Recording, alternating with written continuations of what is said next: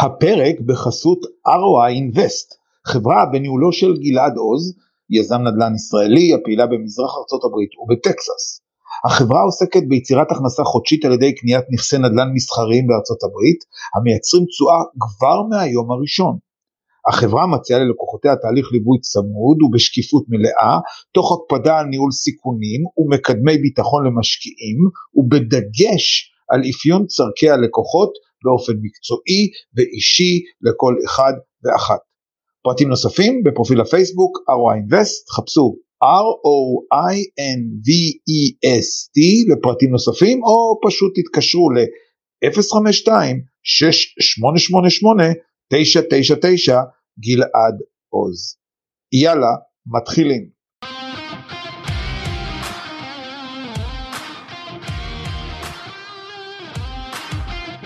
אמריקה בייבי, הפודקאסט שהוא שער הכניסה להבנת ההיסטוריה, החברה, הדיפלומטיה והפוליטיקה בארצות הברית, בהנחיית דוקטור קובי ברדה.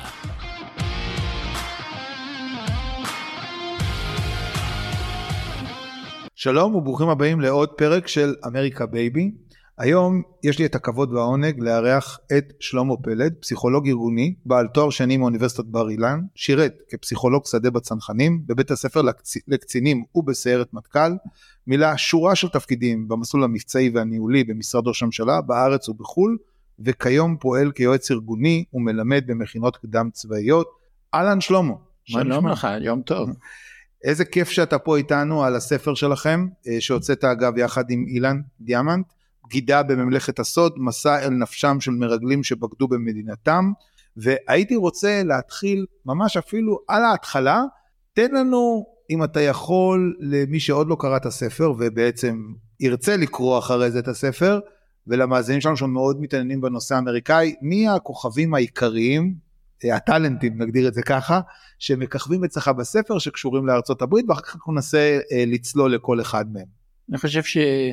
האמריקאים בהיותם מעצמה עולמית חשופים לאיומים של בגידה מכל התחומים, מכל הזירות, הן בעניינים הטכנולוגיים, הן בעניינים הצבאיים, הן בעניינים המדיניים. אכן, הם בקבוצת סיכון ענקית. בכל רגע נתון מיליוני אמריקאים הם שותפי סוד למשהו רגיש. אז הם באופן סטטיסטי חוו אירועי בגידה המוכרים והבולטים אה, שבהם בעת הזאת אה, אנה מונטז שריגלה למען הקובנים, היא הייתה ראש הדסק הקובני לא פחות במחקר הצבאי, המודיעין צבאי האמריקאי ב-DIA ולאורך כל השנים הייתה למעשה מקור לקובנים. סנודן כמובן NSA ועם היציאה שלו לתקשורת, סוג אחר של בגידה. זהו, אגב, אם אפשר שנייה לעצור פה, אני שואל אותך, כי אני התעסקתי המון שנים בדוברות, וזאת שאלה אתית מאוד מעניינת. נכון. בן אדם שמדליף משהו שהוא חושב שהוא לא נכון, אתה, איך אתה מגדיר את זה? בגידה? אה, אה, אה, אולי בגידה באמון שנתנו? אולי הצורך כן להרים דגל? איך, איך אתה, איך אתה מתייחס לזה? מסמכי הפנטגון, למשל, או ויקיליקס למשל. ויקיליקס לגמרי. תראה, המסר המרכזי של הספר הוא באמת לברר את המושג בגידה גם מבחינה פילוסופית, ערכית, פוליטית, חברתית, ואני מציע, אנחנו מציעים להתמקד דווקא במושג מעילה באמון. Mm-hmm. והתנאי לבגידה זה היות מערכת יחסי אמון. אם אין מערכת יחסי אמון, אז עולה הסתברות למעילה באימון, או כל אחד איש איש לנפשו מחליט מתי מה מתאים לו, והוא בראייתו לא בגד בכלום כי הוא לא היה מחויב לכלום. אדם שלא מחויב ואין אמון עם המסגרת שהוא משרת בה, נמצא בה, מערכת יחסים שהוא מנהל במשפחה שלו, אז בתפיסתו העצמית הוא בוודאי לא בוגד. יתרה מזאת, אם הוא מחויב לקוד מוסרי אחר של זכויות פרט, זכות הציבור לדעת, והוא רואה שהשלטון פוגע בזכויות הללו, הוא לא רק שהוא לא רואה את עצמו בגד, הוא רואה את עצמו חייב, מחויב להציל. נכון. לכן וענונו שאולי עשה את מה שעשה בהתחלה, הרש... הבסיס למצוקה שלו היה שהיא נחיתות, כעס על מה שפגעו בדמות האף שלו. אחר כך הוא בנה אידיאולוגיה של מזרח תיכון חופשי מנשק גרעיני, וזה היה הצידוק מבחינתו לכך שהוא הלך לסנדה טיימס. זאת אומרת שלמה מבחינתך כפסיכולוג אתה אומר בן אדם צריך לעבור תהליך של שכנוע עצמי? לגמרי. כלומר אתה, אתה צריך קודם כל לעבוד על עצמך לפני שאתה... קוראים לזה דיסוננס קוגניטיבי. Mm-hmm. כשאדם הגון עושה מעשה לא נורמטיבי הוא צריך לבנות צידוק על מנת לסגור את הפער. כי הפער הזה הוא מקור למתח ולמצוקה נפשית. זאת אומרת זה לא מקרה קלאסי של מישהו שקיבל כסף. שם אנחנו יודעים להגיד זה בוגד. בצע כסף קיבל מזוודה עם דולרים, אתה יכול להגיד, או איזה שהם טובות הנאה, אנחנו יכולים לשים אותו בסלסלה אחת. סלסלה אחרת, ואני חושב שבאמת קצת יותר קשה לפיצוח בהקשר הזה, זה בן אדם שבאמת מרגיש משוכנע בפנים שהוא מציל משהו, נכון? האידיאולוגי. האידיאולוגי, בדיוק. אבל יש את.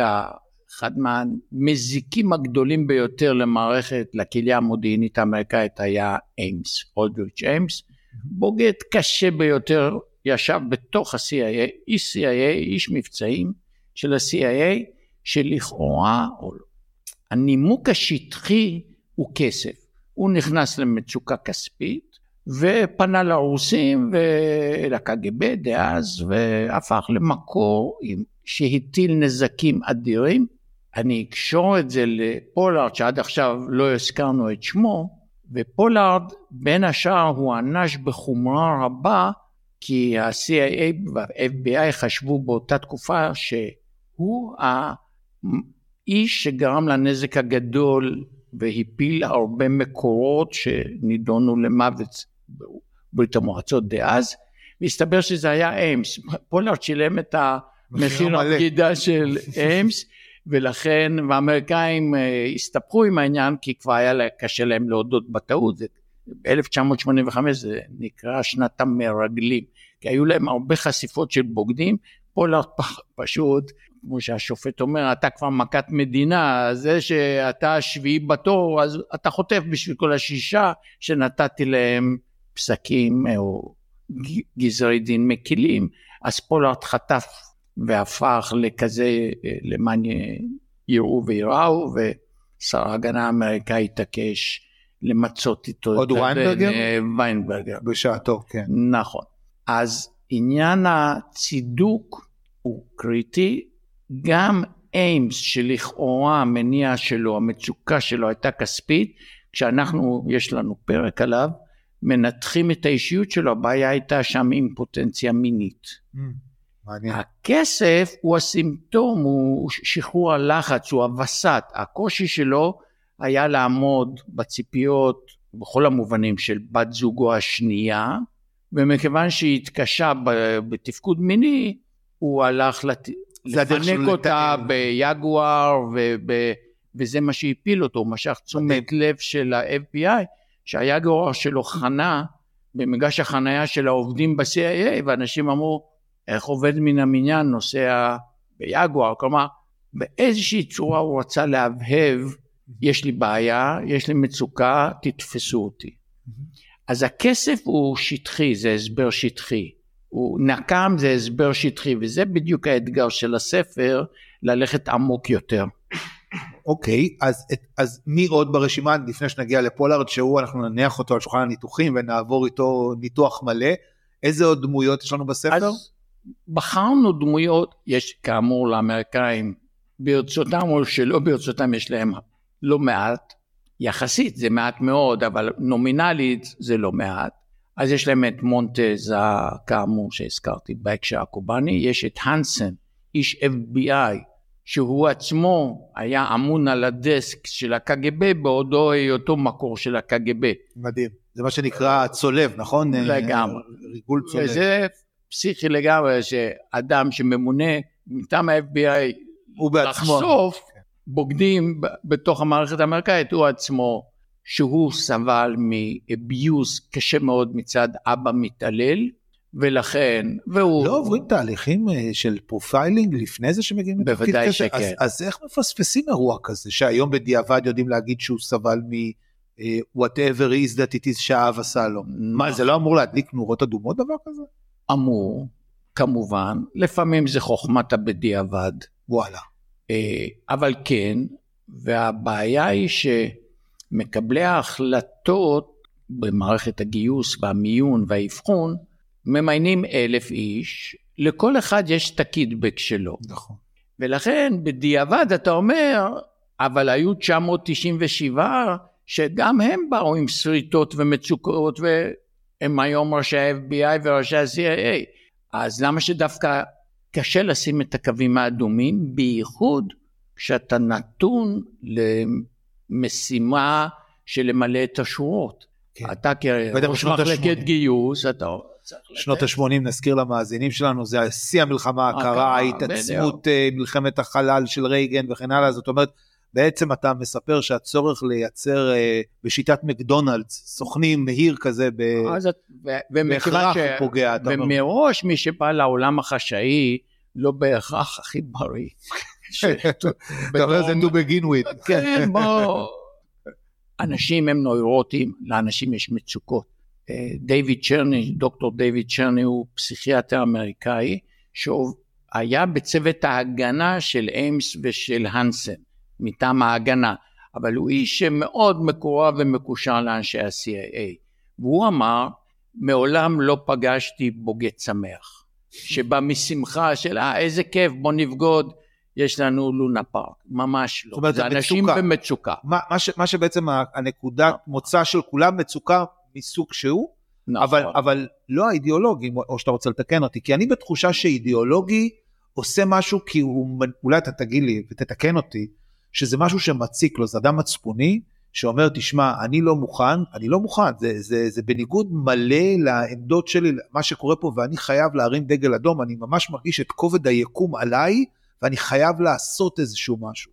אין, אין profiling כזה? אתה אומר שזה כאילו משהו שאנחנו המצאנו לעצמנו, הקוראים מהצד? יש ההבחנה בין מי שממנה את עצמו למושיע הלאומי, שהוא נושא עכשיו את הבשורה ואת דגל זכויות הפרט. והשאלה שעולה לי כפסיכולוג שעסק בתחומים האלה, למה דווקא הוא, מה, הוא האדם ההגון האחרון שנותר להציל בגלל- את העולם? אולי בגלל שהוא בעמדה כזאת, זאת אומרת, הוא חשוף למידע. סנאודן היה איש זוטר, והמלחמת הצדק שלו היא אמיתית, הוא באמת מאמין בזה, אבל יש בו מן המגלומניה והנרקסיזם. גם מנהיגים פוליטיים שבטוחים שייעודם בחיים הוא לה- להושיע את עם ישראל ולהציל את הבית השלישי. וחסרה מידת הצניעות והענווה, שלומר, אוקיי, אני לא היחיד שרואה שהמלך הוא עירום, אבל צריך להיות ילד בשביל לצעוק שהמלך הוא עירום. כלומר, שיבוש של שיפוט מציאות. אתה ממש מזכיר לי את הסיפור של בר כוכבא או בר כוזיבא. זאת בדיוק. אומרת, ה- הדואליות הזאת, אתה יודע, של אה, אז- איפה איפה אתה תופס מנהיג כזה. אז סנודן הוא מינה את עצמו להיות המושיע של הזכויות הפרט וההגנה על, אה, כנגד הקלגס שנקרא NSA. ויש בה מצד אחד גדלות נפש ומצד שני אה, חוסר שיפוט. או שיבוש בשיפוט מציאות. וזה הוביל אותו לטרגדיה, הוא תקוע במוסקבה. את, אה, כן, אבל אתה יודע, הוא- זה משהו, אה, לכאורה שידר שזה מה שהוא מאמין בו. הוא יודע. עדיין מאמין, כן. אבל הוא גם היה מאוד רוצה והוא היה על סף לקבל חנינה, הסכם עם אובמה, ש... אבל זה לא קרה והוא עדיין תקוע. במוסקבה, משלם מחיר כבד, אבל גם פולארד אה, שילם מחיר כבד בוא- בוא ביותר. נדבר על פולארד באמת, אם זה בסדר. אה, הגענו לשלב שאפשר כבר אה, לנתח את הדמות המרכזית של, ה, של הפרק שלנו. תראה, אני די בטוח שרוב האנשים שמאזינים לפרק הזה לא או לא חיו או לא זוכרים ממש את כל ה setting של הסיפור של פולארד. אז אם אתה יכול בבקשה לקחת אותנו ממש מההתחלה. אה, אתה יכול גם לספר לנו אה, על, על למה הוא הלך, למי הוא הלך, כי אנחנו לא היינו ה default שלו, היום אנחנו יודעים להגיד, אה, השיר, שירות הביון הישראלי, שאתה תכף תספר לנו, לא היה ה default המיידי שלו, אז תן לנו רגע את ה setting, לפני שנצלול לאבחון הפסיכיאטרי או הפסיכולוגי שלו קצת את הסיפור רקע, לטובת אלה שלא חיו או שלא מכירים עד הסוף. כן, לטובת מאזיננו שלא כן. פתחו בשבת, שלא נולדו ב... פולארד קודם כל שנות ה-80. שנות ה-84, שנת 84. פולארד שירת במודיעין של הצי האמריקאי. מימים ימימה, השיתוף פעולה המודיעיני בין אה, המערכת הישראלית למערכת האמריקאית הוא אינטנסיבי, אסטרטגי ואינטימי ביותר, ובנוי, היה בנוי על, על מידה רבה של אמון בין ארגוני, שהוא גם למרגלים יש אפילו באופן מפתיע, למרות שזה המקצוע השני וכולי, עדיין יש קודים כן. של עשה ולא תעשה, ומה אתה עושה בחצר של, הש... אבו... של העמית שלך. הבוס שלי לשעבר, אורן, חס... אה, אורן חסון, אמר לי תמיד, גם בין גנבים צריך שיהיה יושר. נכון. אז זה משפט שאני לקחתי אותו לחיים, גם בין גנבים צריך שיהיה יושר. יש פרוטוקול, יש נורמות גם בין גנבים, וחלילה מלהשוות ארגוני מודיעין לגיטימיים לגנבים, זה אנשים שעושים עבודה מדהימה. נכון. שחייבים וטוב שעושים אותה. ודווקא בגלל זה צריך להקפיד על כללים על מנת בראייה של אפקטיביות, בראייה של אם אתה רוצה שישתפו איתך פעולה אתה צריך לשמור על הכללים. פולארד כאמור במודיעין של הצי האמריקאי, יש שיתוף פעולה יוצא מהכלל עם עליות ירידות פוליטיות בממשל הרפובליקני, בממשל הדמוקרטי, ממשל אה, בגין וממשל אה, אהוד ברק ואולמרט. אז כמובן יש באובמה, קלינטון, רבין, וברור שיש גם ניואנסים, ניואנסים אישיים, ותמיד, זה תמיד בנוי על אינטרסים. זה עם כל הסימפתיה והחיבה והאישית, זה יושב על אינטרסים. פולארד, עם הרקע האישי והאישיותי שלו, החליט שארצות הברית לא משתפת דייה את ישראל ושומרת סודות מפני ישראל, הוא בראייתו התמימה חשב שהאמריקאים צריכים לתת הכל ובשקיפות מלאה למערכת הישראלית. אני רוצה רגע לעצור אותך בנקודה הזאת, כן. כי אני זוכר, יכול להיות שאני טועה, שהוא מתחיל בכלל עם האוסטרלים, לא? זאת אומרת, הוא מחפש את הקרבה של האוסטרלים. לדרום אפריקאים. לדרום אפריקאים, סליחה. דרום. אז, אז, אז תחבר לנו את המסגרת רגע. המסגרת היא שפולארד הוא חולה מודיעין. אוקיי. יש תופעה כזאת, חולה בשושו. זה אנשים שהוא פינטז להיות אה, איש צללים ואיש פעילות חשאית עוד בהיותו בר מצווה. Mm-hmm. גם כשהוא למד בסטנפורד, סטודנט צעיר, הוא הסתובב בקמפוס ונופף אה, עם אקדח ואמר שהוא קולונל במוסד הישראלי. כלומר. הוא ממש החיבור שלו למציאות לפעמים היה רופף. אנחנו יודעים גם שבאותה תקופה הוא השתמש בצורה מסיבית בסמים קלים, מריחואנה, פחות קלים, קוקאין, וגם זה לא תרם לאיזון הנפשי, אבל הייתה לו פנטזיה שהוא מושיע ישראל, הוא קולונל במוסד, כן? בן 21 קולונל במוסד, והוא היה מעצבן את החברים שלו עד כדי כך שהיה צריך להזיק פעם אחת באחד מההתקפים את אבא שלו, שירגיע אותו ויקח עליו אחריות, כי חששו לשלומו הנפשי, הנפשי בציור. ואז אתה אומר, איך קיבלו אותו לאיזשהו ארגון מודיעיני? אז לשאלתך הקודמת, profiling, כאמור, חסרו חוקרים, והוא אינטליגנט מאוד, איש עם יכולות קוגניטיביות גבוהות מאוד, ואז ה-CIA פסלו אותו. נכון, זה היה לו, נכון, בסבב, חיל הים זה לא הראשון שהוא פנה אליו. ממש לא. בסבב הראשון הוא הלך ל-CIA, CIA פסלו אותו על רקע שימוש מסיבי בסמים. הפוליגרף שהם עשו. ומדהים שאין נטוורקינג, נכון? רק אחרי ספטמבר 11 נכון. יש איזשהו רישות של כל לא ה-20 וכמה רשויות וגם מדינות. המערכת פתאום לומדת לדבר אחד עם השני. בשנות ה-80 אין את הדבר הזה. להפך, יש מידור מכוון, לא שנשמט למישהו משהו והוא שכח לשלוח איזה ממו לארגון השני או להעביר להם אותה במחשב, אלא מתוך מדיניות של מידור שאומרת מה שאנחנו החלטנו, אנחנו החלטנו, אם הפנטגון החליט לקחת אותו, שיהיה להם בהצלחה. השיתוף פעולה הוא לא מובן מאליו, כי יש גם את עיקרון המידור, שגם הוא עיקרון חכם ונכון. כן, אבל אנחנו עוד לא מדברים אה, על, על מידור, אנחנו מדברים על אדם, זה בינארי, go no go, אם הוא no go, הדעת נותנת שהוא משתף את שאר הגופים, זאת אומרת, untouchable, במיוחד עם הרקע שהוא באמת, אומרים אבל- בעיות סמים, זאת אומרת, זה לא... אבל אומר ה-CIA, למה שאני אחליט בשביל משטרת ג'ורג'יה אם היא תיקח אותו או לא תיקח אותו להיות שריף? כן, כי מעניין. אני שם עליו תווית שהוא פסול לכל תפקיד בשירות הציבורי נכון. האמריקאי, למה? על נכון. סמך מה? גם על זה אתה צודק. בזכות שלו לתעסוקה. כל אחד שיעשה את הבדיקות שלו. אז הוא נופל ב-CIA, נופל ב-CIA, ממשיך עדיין אה, מאוד לרצות, ואז התפרסמה משרה סטודנט, חוקר, זוטר בחיל הים, במודיעין חיל הים, מגיש ומתקבל, הם מבינים שיש להם פה עסק עם מישהו בעייתי, עם סדקים, אבל הוא מאוד אינטליגנט, ויש לנו כשל מובנה לכולנו, שאם מישהו מאוד בולט לחיוב בתכונה אחת, אנחנו נוטים לוותר לו בתחומים אחרים.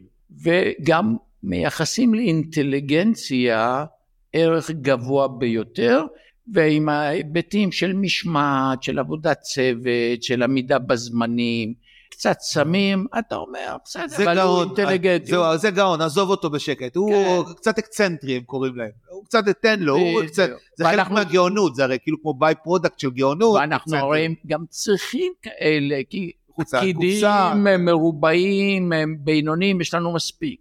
אז הנה יש עילוי, ואז נכנסת המגלומניה הארגונית, שעוד מעט נדבר על המגלומניה הישראלית בעניין הזה, אבל גם האמריקאית, אנחנו ניישר אותו, אנחנו נמשטר אותו, אנחנו נחנך אותו, אנחנו נשתלט עליו, אנחנו נראה לו איך צריך לעבוד חוקר מסור, מבריק ואחראי במודיעין הצי האמריקאי. הוא אנליסט אמור להיות? סוג כן. של אנליסט? אוקיי. כן. בתוקף תפקידו הוא נחשף לחומרים רגישים ביותר, לא קשורים לישראל בהכרח. הסובייטים מבין שהאמריקאים לא משתפים, למרות הציפייה של פולארד, שהאמריקאים לא משתפים את הישראלים באופן מלא ושקוף, כמו שנאמר, ואז הוא פונה לאייפאק, למשרדי אייפאק בוושינגטון, ואומר להם, תדעו שהאמריקאים דופקים את הישראלים, ואני רוצה להביא לכם, או בדרככם, להעביר חומר, תעבירו את זה לישראל. באייפאק היו יותר חכמים מאשר מדינת ישראל עצמה, קרי משרד הביטחון הישראלי.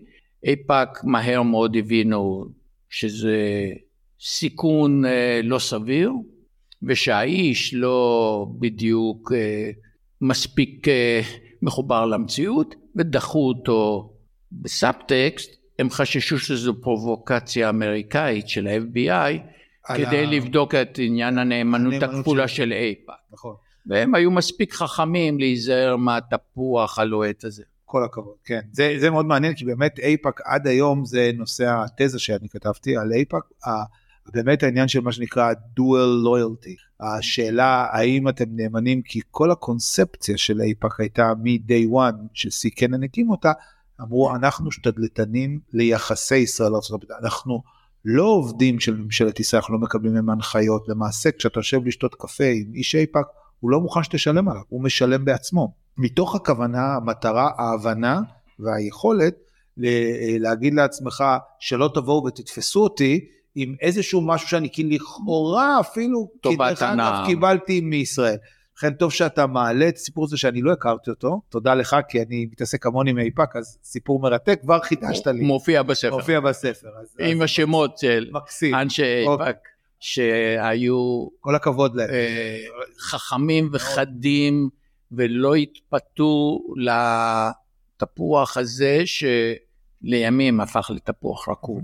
אבל אה, פולארד כמו פולארד, חולה מודיעין, ודרך אה, אדם שהוא הכיר בבית כנסת, איפה שיהודים נפגשים, והוא שמע שיש אה, קצין בכיר ישראלי, טייס ישראלי, אביהם סלע, שמשתלם בארצות הברית, ואכן הוא היה משתלם בארצות הברית, וביקש לפגוש, נפגש, אמר לו, יש לי מידע חשוב שהאמריקאים לא מעבירים ואני יש לי נגישות אליו וזה חשוב להציל את מדינת ישראל.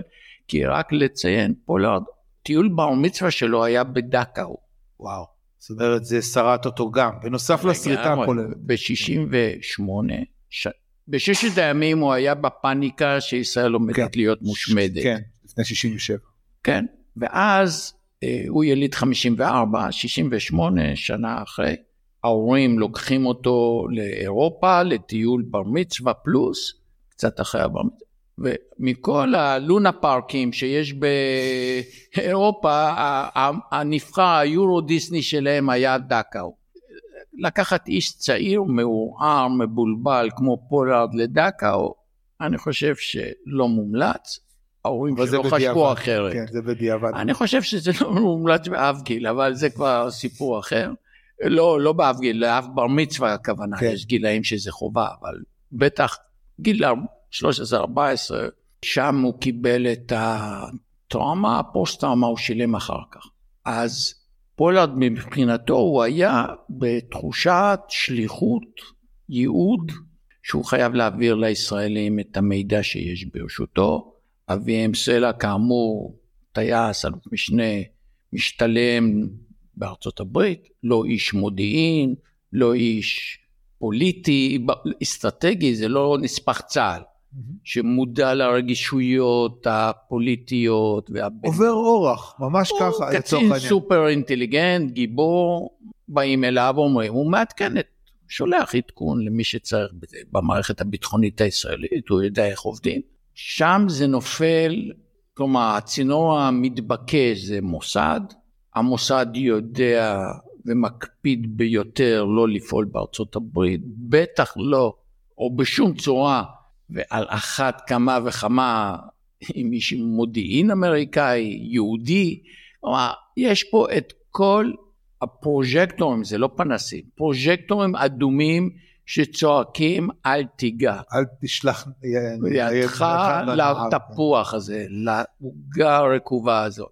אבל רפי איתן אה, שלא קיבל את ראשות המוסד ובטוח שהוא יודע טוב מכולם מה נכון למדינת ישראל ויושב בלשכה רגישה במסגרת משרד הביט... במלמ"ב הישראלי, מערכת המחלקה לקשרי אה, לביטחון, אופ, ברח לי המלמ"ב ראשי תיבות. מדע, לא? לא, לא, לק"ם זה לק"ם ומלמ"ב זה אוקיי. מערכת הביטחון, אה, כמו הנספח לענייני תיירות, הנספח לענייני תיירות בשגרירות, שתמיד יודעים שהוא מהקג"ב או היה... אז במקרה של פולארד זה היה נספח מדע, אבל המלמ"ב, יש גוף שעוסק בהגנה על האינטרסים הביטחוניים של משרד הביטחון, כמו תעשייה אווירית וכולי, מקומות רגישים של מדינת ישראל. הממונה הזה, ורפי איתן יושב שם מתוסכל שהוא לא ראש מוסד, והנה הוא מקבל דיווח שיש מקור מתנדב אצלנו, אצל הישראלים, והוא חושב שהוא יודע לנהל את האירוע הזה, יש לו ניסיון מדהים בנושא יומינט, גיבור אייכמן וכולי, איש מבצעים יצירתי בצורה בלתי רגילה, אבל כמו פולארד גם הוא היה חסר ברקסים, וזו הנקודה שאני הוא לא רוצה... לא מבקש אישור מאף אחד, לפחות לא בהתחלה.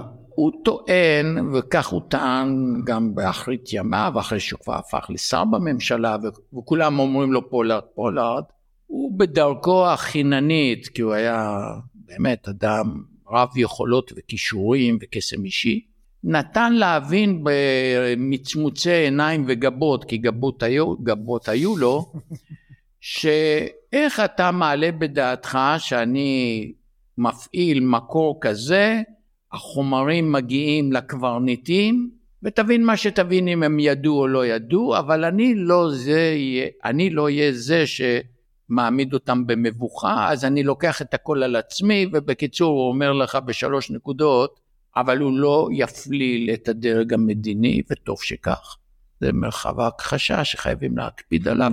הוא מתחיל אגב אצל שמעון פרס ועובר לשמיר, או לא מספיק לעבור לשמיר מבחינת ה... ממשלת האחדות? 84, 85. זה שמעון פרס. אבל, אבל במקביל יש את שמיר, יש קברניטים ששותפי סוד, ולא משנה אם עכשיו הוא שר הביטחון או ראש הממשלה, כן. או שר החוץ וראש הממשלה, לא משנה חלוקת התפקידים, יש רק קבוצה מאוד מצומצמת, מה שהיום, קבינט מלחמה מצומצם, זה אנשים שבאמת מקבלי ההחלטות, לא רק מוחאים כפיים וצועקים. הטענה שלו שהם ידעו, זאת הטענה שלו. ניתן לומר שהוא רומז על כך בתוקף רב. אז, אז, להגיד שהם ידעו, אני חושב שהוא לא אמר מפורשות. אז איך, איך, אה, איך בעצם אה, המפגש הראשון נגדיר, איך, איך מתחיל הריקוד טנגו הזה? פוגשים את פולארד, מי פוגש? רפי איתן אה, זימן אותו לפריז, כי זהו, יודעים, לא פוגשים אה, עד- American מקור soil, אה, משהו. על על אדמה אמריקאית, מזמינים אותו לפריז ומתחיל, אה, בונים את מתווה ההפעלה שלו, איך הוא מביא מסמכים, איפה מצלמים, איך מחזירים. שוב, זה נושאים שפחות מבחינת הספר שלנו, פחות אני, אני מזכיר את זה בקצרה, כי זה שיטות עבודה שאני לא חושב שנכון לפרט. חומר מוזרם במשך 17 חודשים, מה בצורה אינטנסיבית. מה האיכות שלו היום, כפי שאנחנו יודעים? האיכות הייתה גבוהה מאוד. גבוהה? כן. הוא תרם, אה, שמע, המודיעין האמריקאי, משלוחי נשק, מטה אש"ף בתוניס, שזה היה בסיס אחר כך למבצע אבו ג'יהאד, צפון קוריאה, סין, הם כל יושבים טוב על... הארץ, מה שנקרא. ולכן המערכת הישראלית מתקשה להגיד לא, אנחנו מוותרים על כל הטוב הזה, שאנחנו מקבלים, כשמקבלים את, ה, את המידע הגולמי הזה, מה שנקרא raw data, אנשים יודעים מי הסוכן או שהם בכלל לא לא נמצאים בפוזיציה שהם שואלים, לא. מקבלים ועובדים החומרים לא, שמתקבלים. יש, זה, דיברנו על המידור, כן. גם בתוך הקהילה הישראלית, כשיש מישהו שמפענח מסמכים, טאצות, צילומי לוויין, וואטאבר, הוא, הוא מס... ברור שזה אנשים אינטליגנטים, לא יודעים, אבל בוודאי לא יודעים זהות, המקס, ואולי אפילו יטעו אותם על מנת להגן על המקור. ובוודאי, כולם מודעים לרגישות של כולם. המתי מעט שיודעים מי זה פולארד, שומרים ככל האפשר על ביטחונו. אז החוקרים, אנשי חיל אוויר, חיל הים, אנשי... אה, לא יודעים. אני רוצה לשאול אותך, לפני שאנחנו נעבור לפרק השני, כי אנחנו נעשה את זה בסדרה של שני פרקים, ואני רוצה, אם אתה יכול לסגור לנו את הפרק הראשון שלנו, המאזינים שלנו יישארו מתוחים לשבוע הבא, לשמוע את הפרק השני. אה, תן לי את הדרמה של איך עוצרים אותו. הרי היה סיפור שלם סביב הנושא הזה, פריצה אליו הביתה וכן. ספר לנו קצת את זה, ובזה בעצם אנחנו נסכם את הפרק הראשון. הפרק השני יהיה הפרק של ההשלכות של מה שקרה ואיך אנחנו מתמודדים עם זה עד היום. אז אם אתה יכול לספר לנו על המבצע עצמו ללכידתו של פולארד. פולארד משך אה, את תשומת לב המפקדים שלו. ההתנהגות שלו הלכה והפכה לביזארית, וחשדו, התחילו לפקח אה, מעקבים, האזנות, מצלמות, ואז אה, הוא זומן אה, לפוליגרף. הוא זומן למפגש שהפך למפגש פוליגרף, והוא ידע שבפוליגרף הוא ייכשל. הוא לא יצליח לעמוד מול המכשיר, והאמריקאים לא עצרו אותו, אלא שמו עליו פיקוח. בדיעבד הסתבר שהפיקוח לא היה הדוק מספיק, אה, ופולארד וארנולד, פולארד חושב שהוא עובר את, ה, את הפוליגרף. לא, הוא הבין, ש... הוא הבין. שהוא הסתבך, ולכן הוא ממלט את עצמו, יחד עם אן, לשגרירות ישראל בוושינגטון. מקווה להיכנס לשגרירות ישראל. והוא מבחינתו זה האזור הבטוח שלו, זה ה safe, זה המפלט שלו, קרנות המזבח. הוא אוחז בקרנות מזבח וכל הדימויים האלה של משחק בייסבול, הוא סייף, הוא הגיע לתחנה, הוא יהיה סייף בשגרירות, ואכן אה, הוא מגיע לשער ורוצה להיכנס עם המכונית ועם אן, והמאבטח לא מכיר. לא מכיר, לא יודע, והוא אומר לו, לא, לא, לא, תפנה, תגיד שם על הקב"ט אה, שאני באתי, אה, ואז אה, קצין הביטחון פונה לתל אביב, שיש פה מישהו שמתעקש, זה הכל בלחץ של דקות. קבלה החלטה שלא לתת לו להיכנס. והוא, אני חושב, אם אני זוכר נכון, הוא הצליח, הכניסו אותו, אבל לא פנימה, אלא כאילו לאזור ההמתנה, ואז אמרו לו, תעוף החוצה. והוא אומר, אבל שם בחוץ FBI מחכה לי. וזו חתיכת דרמה אישית, אתה שולח אותו ללא העריב ביודעך. הם יודעים? זאת אומרת, הפקיד המסכן האומלל שם... הפקיד לא יודע, אבל תל אביב יודעים. תל אביב.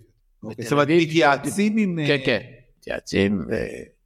הוא נוסע לטייס, נכון? מה? הוא נוסע לטייס? לטייס לא. אה, אוקיי. הוא לא יודע איפה הטייס. אוקיי. אז הוא פשוט... שולחים אותו החוצה. ואז הוא נתפס? ואז ה-FBI אומר, שלום, תיכנס בבקשה לאוטו, שומרים על הראש שלו שלא okay. אוקיי. יקבל מכה, כי זה הבעיה הקשה. כן. אם מישהו יקבל מכה, הוא הולך למאסר עולם, אבל שלא יקבל חבטה בראש. הצהרת מירנדה. כן, וכזה, שם הדרמה הופכת לטרגדיה. אוקיי, אז זה היה הפרק הראשון שלנו, אנחנו אה, בשבוע הבא נשמע את הפרק השני, קצת עם המשפט, ואחרי זה אנחנו נמשיך לגבי ההשלכות של הפרשייה הזאתי. אה, אני באמת רוצה להודות לך שלמה, מרתק, אה, ואנחנו אה, נמשיך את זה בשבוע הבא. תודה לך ועל האפשרות לשוחח איתך. ושוב המון תודה לחסות ל-ROI Invest, חברה בניהולו של גלעד עוז, יזם נדל"ן ישראלי הפעילה במזרח ארצות הברית ובטקסס, ניתן למצוא אותה ב-R-O-I-N-V-E-S-T, או פשוט להתקשר ל-0522-688-999. תודה מיוחדת לחברת הפודקסייה בניהולו של שלום סיונוב על הפקת הפודקאסט הזה. נתראה בפרק הבא.